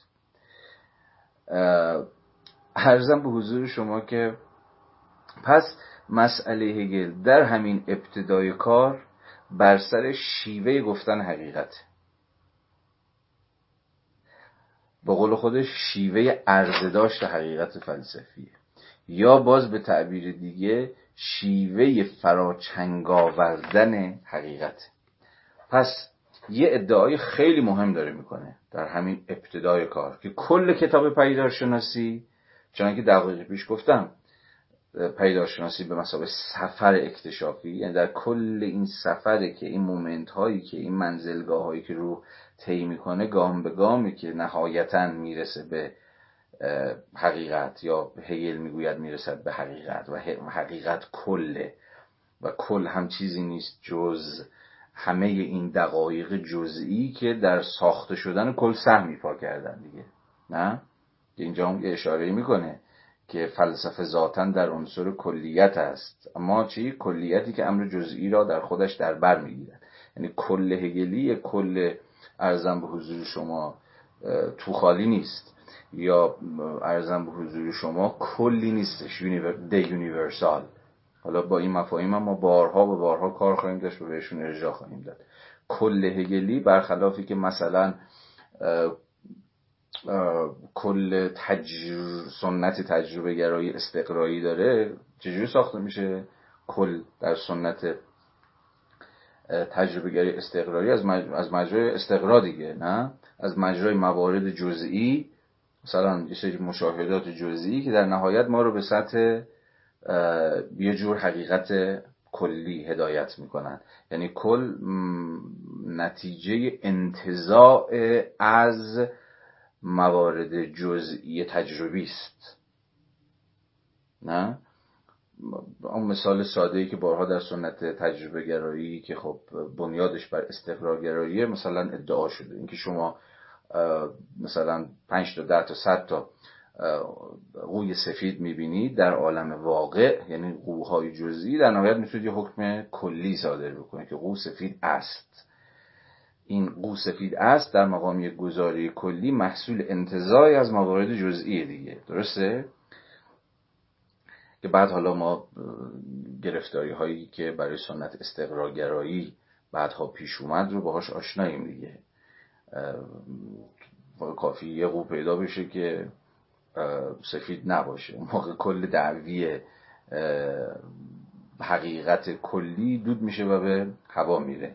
چون به حال هر چقدر که ما از جزئیات ها خبر داشته باشیم هر چقدر که مشاهده تجربی ما فکر کنه به همه جزئیات تونسته دست پیدا بکنه که این عملا غیر ممکنه چون ساحت تجربه ساحت جزئیات نامحدوده.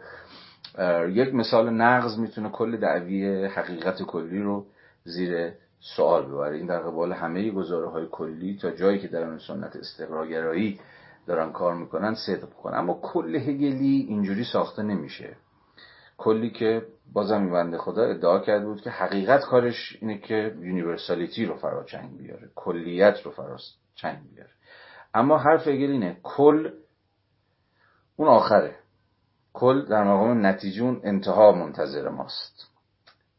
کل گام به گام نرم نرمک داره ساخته میشه. از مجرای چی؟ از مجرای جزئیت هایی که حالا هر کدوم سهمی در ساخته شدن کل دارن. هگل باز به تعبیری دو, دو تا مفهوم کلیت داره. کلیت abstract و کلیت concrete کلیت ابسترکت کلیت انتظایی تو مرحله اوله ممکنه بگیم انسان. اما این انسان به عنوان یک کل انتظایی که هنوز واجد تعین نیست نه؟ هیچ تعینی نداره هیچ تعریفی نداره هیچ جزئیاتی هنوز اون رو در یه کل تو خالیه. انسان به ما و انسان. اما هگل میگه که این انسان مثلا مفهومی مثل انسان یا حالا مفهوم هر مفهومی دیگه که شما می‌خواید تصور بکنید. البته مفهوم انسان مفهومی نیست که هگل مثالش رو بزنه. من دارم می‌زنم برای اینکه ذره جا بیفته برای همم. اما این کل انتظایی باید انزمامی بشه. و چجوری انزمامی بشه انزمامی یعنی ملموس دیگه نه؟ متعین بشه. زمانی که زمانی که جزئیت ها هر کدوم سهمی در این کل در ساخته شدن این کل ایفا بکنه. مثلا وقتی از انسان داریم حرف می‌زنیم زن مرد. نمی‌دونم آسیایی آفریقایی نمی‌دونم آمریکایی مسلمون مسیحی بودایی زرتشتی بهایی ایکس ایگرگ زد. عرضم به حضور شما ایرانی بورکینافاسویی عراقی نیوزلندی و غیره و غیره و غیره و غیره نه؟ اینا همه تعین های جزئی به یک معنای انسان وجود نداره. انسان ها وجود دارن یا به تعبیر انسان های تجربی وجود دارن. این انسان آن انسان. این بودگی و آن بودگی همون ساحت جزئیته. اما این جزئیت ها این تعین های انزمامی هستند که در واقع خود مفهوم کلی انسان رو می‌سازن انسان به این اعتبار چی میشه؟ وحدت ارگانیک همه این های جزئی و انزمامی میشه. بنابراین انسانی که از خلال این فرایند در انتها ساخته خواهد شد انسان تو خالی نیست. انسان منهای چیز نیست. مثلا توی حقوق بشر هم داریم دیگه. انسان منهای این که رنگش چیه نژادش چیه زبانش چیه جنسیتش چیه.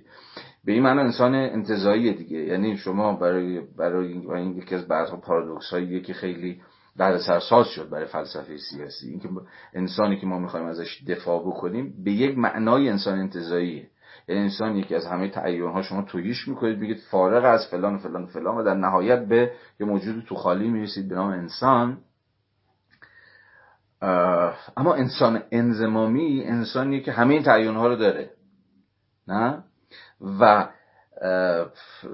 در واقع همین این انسان یا آن انسانه نه انسان به تعبیر کلی و عام خودش. درسته؟ اما انسان در مقام امر کلی در مقام امر universal چنان که عرض کردم وحدت دیالکتیکیه یا به تعبیری که بعدا بعضی وقت هگل به کار می‌بره وحدت ارگانیک همه این تعین هاست. برای کلی که ساخته میشه همه این جزئیات ها رو در دل خودش داره یا باید داشته باشه. نقد هایی که بعدها به هگل وارد می شود نقد هایی که الان خیلی زوده که من می‌خوام طرحشون بکنم ولی به حال برای اینکه گوشه ذهنتان بماند و شاید توجهتون رو بعدها جلب بکنه اینه که کل هگلی هم در نهایت به رغم ادعایی که می‌کنه این جزئیات ها رو تو خودش حل می‌کنه. یا جزئیات ها رو نمی‌گذارد که جزئی باقی بمانند بلکه جزئیات ها رو سرکوب می‌کنه یا منحل می‌کنه تو خودش و نمی‌ذاره که جزئی جزئی باقی بمونه. به نام اینکه حالا باید در یک کلیتی ارزم به حضور شما که ادغام بشه یا حل بشه یا استحاله پیدا کنه یا هرچی این اجازه بدید من ادامه ندم. این خط استدلالی رو که در واقع روکرد انتقادی به کل هگلی بود این باید بعدا باز بشه. اما امیدوار هستم که همین اندازه توضیح تا یه حدی در این گام های اول به شما تصویری داده بشه از اینکه کل هگلی چیه. پس کل هگلی ارزم به حضور شما نتیجه یک فرایند متعینه. باز به تعبیر دیگه کل نتیجه اون سفر اکتشافی است. هر کلی برای اینکه کل بشه باید این سفره رو اون سفر اکتشافیه رو طی بکنه. و کلی ترین کل برای هگل چیه؟ روح. روحی که بعدا برای ما روشنتر خواهد شد. کلی ترین کل برای هگل روحه که در واقع یه جورایی جامعه همه این جزئیات است که ارزم به حضور شما کنار گوشه تاریخ و جغرافیا چون روح هم یه تعیین تاریخی داره یعنی از یک برهای زمانی عبور می‌کنه هم از برهای مکانی عبور می‌کنه که بحثش مثلا در فلسفه تاریخ آقای هگل بحث میشه. مثلا روح تعیین جغرافیایی در پیارشناسی روح نداره. ولی مثلا توی سفر توی ببخشید در فلسفه تاریخ مثلا روح تعین جغرافیایی داره. مثلا اول در ایران سرکلش پیدا میشه. چرا؟ با چه توضیحی؟ بماند. ولی اول در ایرانه. بعد مثلا در ایران تعین بعدیش در یونانه. بعد در امپراتوری رومه و آخر الامر روح در تمدن مسیحی آلمانی یا پروسی چون موقع که آلمان به عنوان دولت ملت شکل نگرفته بود. آخرین تعینش رو در اونجا پیدا می‌کنه در جغرافیایی به نام پروس پروسی مسیحی پیدا می‌کنه. اینکه حالا هر یک از اینها هم سلسله مراتب داره دیگه. تعین اولیه روح در ایران خیلی تعین ابتدایی است. یعنی روح هنوز جوونه هنوز بی تجربه است ولی برای اولین بار شکل گرفته. بعد هر چقدر که این سلسله مراتبی بودن خیلی نکته مهمیه در هگل حالا سلسله مراتب نه مثلا یه هرم که اون مثلا پایینی بالایی و همینجوری ترتیب آسانسور نیست رو سوار آسانسور نمیشه. ولی یک جور ترتیب وجود داره. ترتیب عرضم به حضور شما که هر moment ی وقتی از پس moment دیگه میاد moment قبلی رو پشت سر می‌گذاره.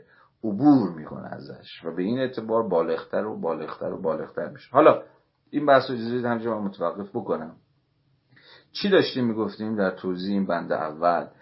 داشتیم می‌گفتیم که ملاحظه اصلی هگل در بند اول بیشتر یک ملاحظه روش شناختیه. از چه حیث؟ از حیث روش عرضه حقیقت. در واقع داره کل کتاب رو اینجا تو توجیهی می‌کنه. کتاب پیداشناسی روح. چرا؟ چون کتاب پیداشناسی روح اون سفر اکتشافی است اون الابوریشن است. اون تفصیلی است که ما باید باش همراه بشیم با اون مسیر تا نرم نرمک بتونیم در واقع انکشاف روح رو از مجرای این مسیر تاریخی و گفتم جغرافیایی که البته تعیین جغرافیش در پیداشناسی روح وجود نداره بعدا در فلسفه تاریخ هگل سرکلش پیدا میشه درک بکنیم. یعنی در مقام مشاهدگرانی که دارن سیرورت اون بیخامینگ روح رو می‌بینن از مجرای همراهی با این سفر اکتشافی است که در آخر امر قراره که حقیقت خودشو بر ما آشکار بکنه.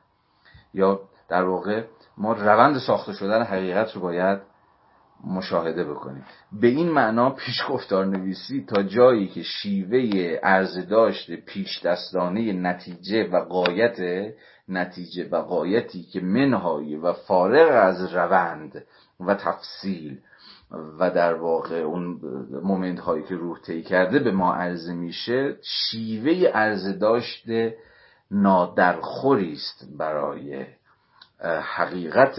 عرض می‌کنم خدمت شما که فلسفی. درسته؟ و اینجا فقط داخل پرانتز بگم که من فرض رو بر این می‌گذارم که live به ما یک ساعت فقط می‌تونه باشه و از یک ساعت قطع میشه. برای همین ما تقریبا ده ده دقیقه اینها شروع کردیم. الان 20 دقیقه فرصت داریم تا انتهای live دوم حالا یا چند دقیقه این‌ور اون‌ور بنابراین من با توجه به محدودیت زمانی که ظاهرا از حیث فنی در فضای اینستاگرام داریم. سعی می‌کنم بحثم رو پیش ببرم. برای یه ذره ممکنه که به سرعت و شتاب خودم ناگزیر بشم که اضافه بکنم. حالا ببینیم که چطور پیش میریم. خب ارزم به حضور شما که این پرابلماتیک حالا فارغ از پیچ و تاب هایی که خود همین پیش گفتار در بند اولش داره. پرابلماتیک اصلی بند اوله. اگر من کامیاب شده باشم که لب لباب قضیه رو به شما گفته باشم. حالا این تصویرسازی کلی که از بند اول کردم و گوشه زن داشته باشید دوباره برگردیم به خود متن. ببینیم خود متن چقدر شواهدی در اختیار ما می‌گذاره. برای اینکه این تفسیری که من کردم موجه جلوه بکنه. خب یه چند فراز رو در ادامه بخونیم. خب ببینید در همون اول داره میگه نوع خاصی از توضیح که تو پیشگفتارها آورده میشه زائده نقض غرضه. چجور توضیحی در پیشگفتارها نقض غرضه؟ ارزم به حضور شما که اون توضیحی که مثلا هدف نگارنده خط دوم توضیحی درباره هدفی که نگارنده در آن نوشته پیشا پیش برای خیش در نظر گرفته و نیز درباره دلایل و نسبتی که این نوشته و عقیده نگارنده با دیگر بحث‌های گذشته و معاصر درباره همون موضوع دارد ارزم به حضور شما یه ذره در ادامه باز محتوای اون پیشگفتاری که داره می‌زنه رو باز برای ما متعین تر می‌کنه. مثلا خط یک دو سه چهار پنج شیش رو دوباره ببینید. در ادامه اطلاع باز دوباره همون پیشگفتاری که داره میزنتش. تو پیشگفتاره اطلاعاتی تاریخی درباره گرایش و نظرگاه درباره محتوای کلی و نتایج مجموعی از ادعاها و اطمینان بخشی های پراکنده درباره امر حقیقی و غیره و غیره عرضه میشه. میگه آقا این شیوه ارزش حقیقت نیستش. کل حرف اینه. کل پرابلماتیک هگل در این بند اول همچنان که گفتم شیوه ارزش داشت حقیقت. که میگه یک پیشگفتار تا جایی که این پیشگفتار دستن در کار یه چنین قصه هایی باشه ما رو از خود موضوع دور می‌کنه. در واقع یک متن فلسفی باید ما رو با خود موضوع همراه بکنه نه با ادعاهایی که ما از پیش راجع به موضوع داریم.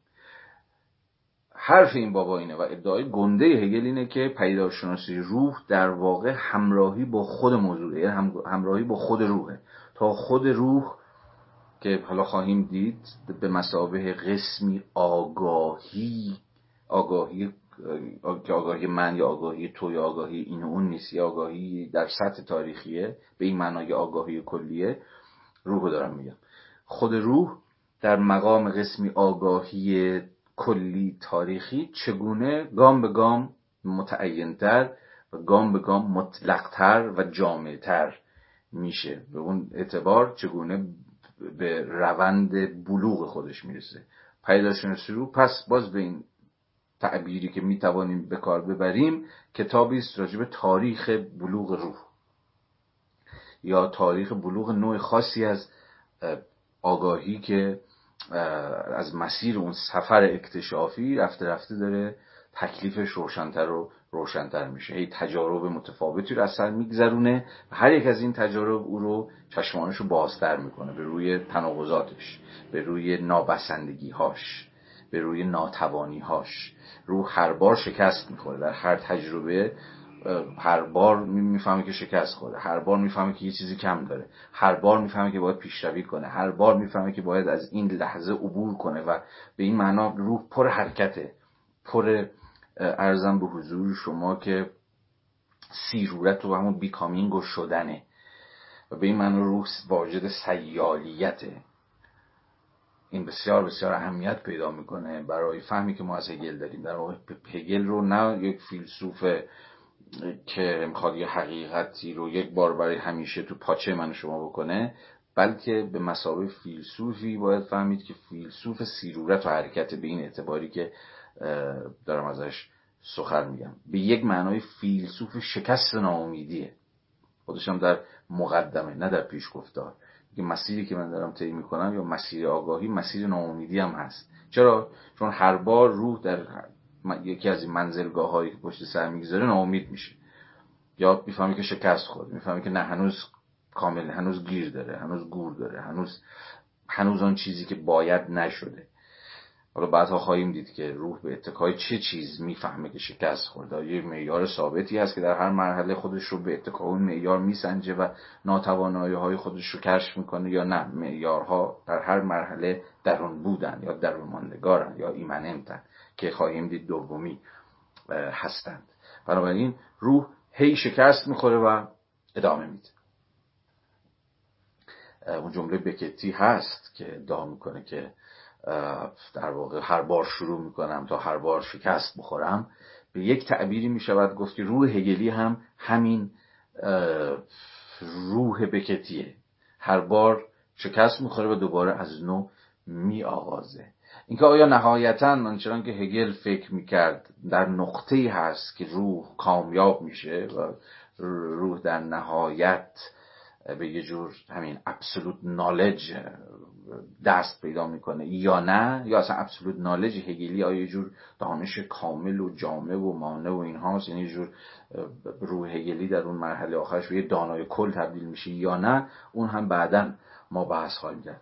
متوجهید که هی دارم برای شما سوال ایجاد می‌کنم و در این حال هی ارجاع میدم این بحث ها رو به کل روندی که با هم دیگه خواهیم داشت. ولی به هر صورت ولی به هر صورت این بنده خدا آقای هگل چنان که عنوان اول کتابشان قبل از اینکه عنوان کتاب بشه پیداشناسی روح می‌دونه دیگه. علم تجربه آگاهی بود. یعنی کتاب قرار بود که زیل عنوان علم تجربه آگاهی به دست انتشار سپرده بشه که اینجوری هم شده بود. یعنی چاپ اولش اسمش بود علم تجربه آگاهی ساب تایتلش مثلا بود پیداشناسی رو که بعدا دیگه علم تجربه آگاهی در ویراستای بعدی و اینها دیگه گم و گور شد. گرچه هگل همیشه می‌خواست ویراست بروستری بعد از 1807 که نسخه اولی کتاب به دست داد از رو به دست بده خب هیچ وقت اتفاق نیفتاد. ولی به هر حال پیداشناسی رو در این حال علم تجربه آگاهی هم هست دیگه. تجربه آگاهی به همین اعتبار. یعنی علم تجاربی است که آگاهی پشت سر می‌گذاره. و پیداشناسی رو داستان این تجربه ها رو برای شما روایت خواهد کرد. باز با این صورت بندی یه کتاب قصه است. یه کتاب داستانه. کتاب داستانه کتاب قصه تجربه هایی که روح در سفر اکتشافی خودش پشت سر گذاشته هر بار سرش به سنگ می‌خوره هر بار می‌خوره به در و دیوار هر بار ناامید میشه و در عین ناامیدی باز حرکت می‌کنه با تجربه دیگری. عین شمایی که این منی که در واقع از مجرای همین سفری که پشت سر می‌گذاریم سفرهایی که نهایتا ما رو به تعبیرش در فارسی جنسیت زده است ولی من به رغم جنسیت زدگیش داخل گیومه به کارش می‌برم. سفری که در نهایت قرار شما رو مرد کنه. یا شما رو زن کنه. نه تو فارسی هم میگیم دیگه. اصلا سفر آدم رو مرد می‌کنه. یا امروز می‌تونیم بگیم سفر آدم رو آدم می‌کنه. یا تعبیر غیر جنسیت زدش نمی‌دونم چی میشه. یا آدم رو زن می‌کنه. ولی به هر صورت ولی به هر صورت. خود تم یه پرانتز بگم جالبه. خود تم سفر در قرن نوزدهم خیلی ترمه و خیلی تم چیزیه رایجیه. به ویژه سفری که دقیقا همینه. سفری که تجربه اندوزیه. تجربه اندوزیه که کل مسیرش شما رو به آدم دیگه تبدیل می‌کنه. رو لحظه که شروع می‌کنه یه چیزه لحظه که ظاهرا به آخر می‌بره یه چیز دیگه است. اصلا خود جهان شکلی دیگه. خود جهان مسیرش مسیر اودیسوارش دقیقا همینه. کل این سفر به یک معنای تولید تفاوته. از مجرای سفره که شما تفاوت تولید می‌کنید. یا در واقع درون تفاوت هایی که خود این تجربه هایی که از سر میگذرونید گام به گام شما رو دگردیسیده می‌کنه گام به گام متفاوتتون می‌کنه. اینو می‌گفته ببین تاریخ ادبیات قرن 19 تو این, این تم زیاده. در واقع تم اودیسه. اصلا اودیسه خود سفر کلا تو تاریخ غرب از خود اودیسه هومر که باز داستان سفری است که سوژه خودش رو دگرگون می‌کنه. تو قرن 19 هم, این سفر بسیار تم مهمیه. مثلا در تربیت احساسات گوستاف فلوبر مثلا عنوان یکی از آثار کلاسیک ادبیات قرن 19 هم داستان سفر فردریک دیگه. فردریکی که زمانی که سفرش رو در جوانی آغاز می‌کنه با روزی که سفرش رو در میان سالی به پایان می‌بره باز نقطه جالب نکته جالب اینه که آغاز و پایان سفر در تربیت احساسات فلوبر یه جاست. یعنی از روستای فلوبر شروع می‌کنه و باز به روستا برمیگرده. حتی این هم یه تم هگلی داره که بهش اشاره می‌کنم. چون در نهایت روح قرار به خونش برگرده. یعنی با خودش آشتی بکنه. و این به خانه برگشتن در این میشه اسمش گذاشت مثلا رمان های آموزشی. تو این رمان های آموزش معنی ایژوکیشن یا به مسابقه بیلدونگ آلمانی. بیلدونگ معنی فریخته شدن دیگه آموزش دیدن دیگه. که نقش تجربه بسیار توش مهمه. نقش خود سفر توش بسیار مهمه. فردریک قهرمان رمان یه لحظه شک کردم که اسمشو دارم درست میگم یا نه ولی فکر کنم دارم درست میگم. تربیت احساسات فلوبر نقطه آغاز و نقطه انجام سفرش یه جاست همون روستاشونه. ولی فردریکی که در انتها به روستاشون برمیگرده اون آدم سابق دیگه نیست. آدمی است که پر تجربه است پر تجارب انقلاب و کودتا و عشق و دوستی و شکست و خیانت و همه اینها رو پشت سر گذاشته و وقتی برگشته یه آدم بلکل دیگر است. یا مثلا رمان مایستر اکارت یا در واقع اکارت زبردست. مایستر این استاد دیگه یا چیزم ترجمه شده. مایستر اکارت گوته. باز داستان چیه؟ داستان سفر اکارت دیگه. اکارتی که باز از مجرای این اودیسهی که پشت سر می‌گذاره به سوژه جدیدی تبدیل میشه. این رو مثلا لوکاچ در کتابه ببینید. کتاب اگه این موضوع براتون جالبه مثلا توی نظریه رمانش که به فارسی آقای حسن مازداری ترجمه کرده در اون گون فصل گونه شناسی رمان گونه چهارم رمانی که ببخشید گونه سوم رمانی که آقای لوکاچ برمیشماره دقیقا همینه. رمان آموزشی. آموزش هم مثلا ایژوکیشن مسابقه بیلدونگ. که یکی از مهمترین تمها یا واسطه هایی که باعث میشه بیلدونگ اتفاق بیفته آموزش اتفاق بیفته فرهیختگی اتفاق بیفته پختگی بلوغ اتفاق بیفته همین تم سفر. حالا باز تا دلتون بخواد رمان های دیگر هم میگم بویژه در ادبیات این داستان قابل ردیابیه. می‌توان در تاریخ اروپا بویژه برشمرد که به این معنا بدون اینکه هگل خونده باشن یا خیلی از هگل چیزی بدونن همین سفر اکتشافی راجع به این سفر اکتشافی سفر اکتشافی که در واقع میشه همین تفصیل میشه همین elaboration. و خود رمان خود رمان این چیز است این elaboration است. شما از مجرای رمانه که با فردریک تربیت احساسات فلوبر آشنا میشید گام به گام بفهمید که این آدم چجوری داره تحقیق می‌کنه. چجوری داره از مجرای تجربه ها و شکستاش داره یه آدم دیگه میشه. حالا فارغ از اینکه داره کاملتر میشه یا پخته تر میشه هرچی باید به حال داره آدم دیگر میشه. البته در هگل این روند روند پختگیه روند بلوغه. روند فقط طی کردن صورت های ارزم به حضور شما که ناهم ارزه ببخشید صورت های هم ارز روح نیست. صورت های روح هم ارز هم دیگه نیستن. هم ارز هم به معنای هم ارزش هم هم ارز به معنای طول. نه اتفاقا این تجارب به یک نوعی طولی هن. گرچه در دیالکتیک هگل هگلی خواهیم دید. خطی نیستن که تپ مثلا رو روی خط مستقیم گازش رو بگیر بری جلو. به یک نوعی مارپیچیه که حالا تو بحث حرکت شناسی و زمان شناسی هگل مفصل میشه بحث کرد و مفصل هم بحث کردن درسته که روح هر چقدر داره میره جلوتر داره به یه معنی پیشرفت می‌کنه و باز از این حیث آقای هگل یکی از نمایندگان ایدی آف پروگرس ایده پیشرفته که باز قرن 19 هم رو با اون می‌شناسیم. اما این پیشرفت پیشرفت خطی ساده انگارانه که خیلی از اصحاب روشنگری مثل کندورسه و کنت و بقیه مثلا طرفدارش بودن یا حتی آدم هایی تو اون سنت لیبرالی مثل مثلا هربرت اسپنسر و اینا که فکر می‌کردن یه پیشرفتی در کار پیشرفت هم خطیه. ما از جوامع مثلا ساده ابتدایی بدوی داریم وارد جوامع صنعتی علمی فلان فلان میشیم. پیشرفت هگلی یه چنین سیر ساده خطی شده ای نداره. روندش پیچیده تر از این هست مثل مارپیچیه که داره میره جلوتر. داره حرکت می‌کنه. ولی به حال صور روح یا تجاربی که روح از سر هم ارز هم دیگه نیستن. یه جور ترتیب سلسله مراتب یه ذره ممکنه غلط انداز باشه چون سریع زیر ساختار هرمی رو برای ما تداری می‌کنه دیگه. ولی به حال ترتیبی هست بین این تجربه هر چقدر که ما میایم جلوتر آگاهی آگاهی روح داره پیچیده تر میشه. و در واقع رو داره چش و چارش بازتر میشه و روشنتر میشه.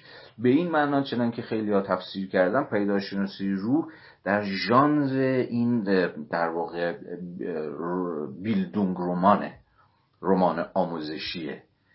و از این حس معادل هایی مثلا در تاریخ ادبیات داره چنان که اشاره کرده. اما با این تفاوت بسیار اکید که فردریک مثلا فلوبر یا مایستر اکارت گوته در انتهای امر لزوما آدم های چیزی نیستن آدم های کاملتری نیستن یا به قایتی یا به مقصودی یا به هدفی نرسیدن.